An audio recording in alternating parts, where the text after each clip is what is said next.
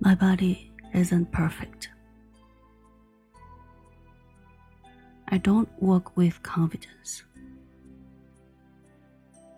I get into fights with my parents and friends. Some nights I'd rather be by myself than out partying.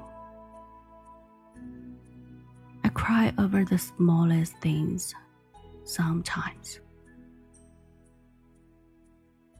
There are days that I get through with forced smiles and fake laughs.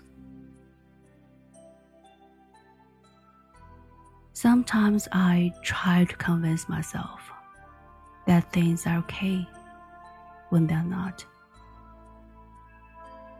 I'm not ugly, but I'm not beautiful.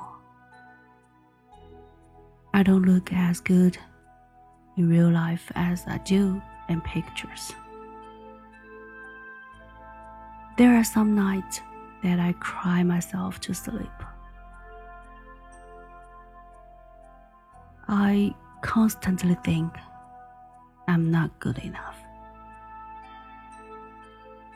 I'm imperfect, but I am perfectly me.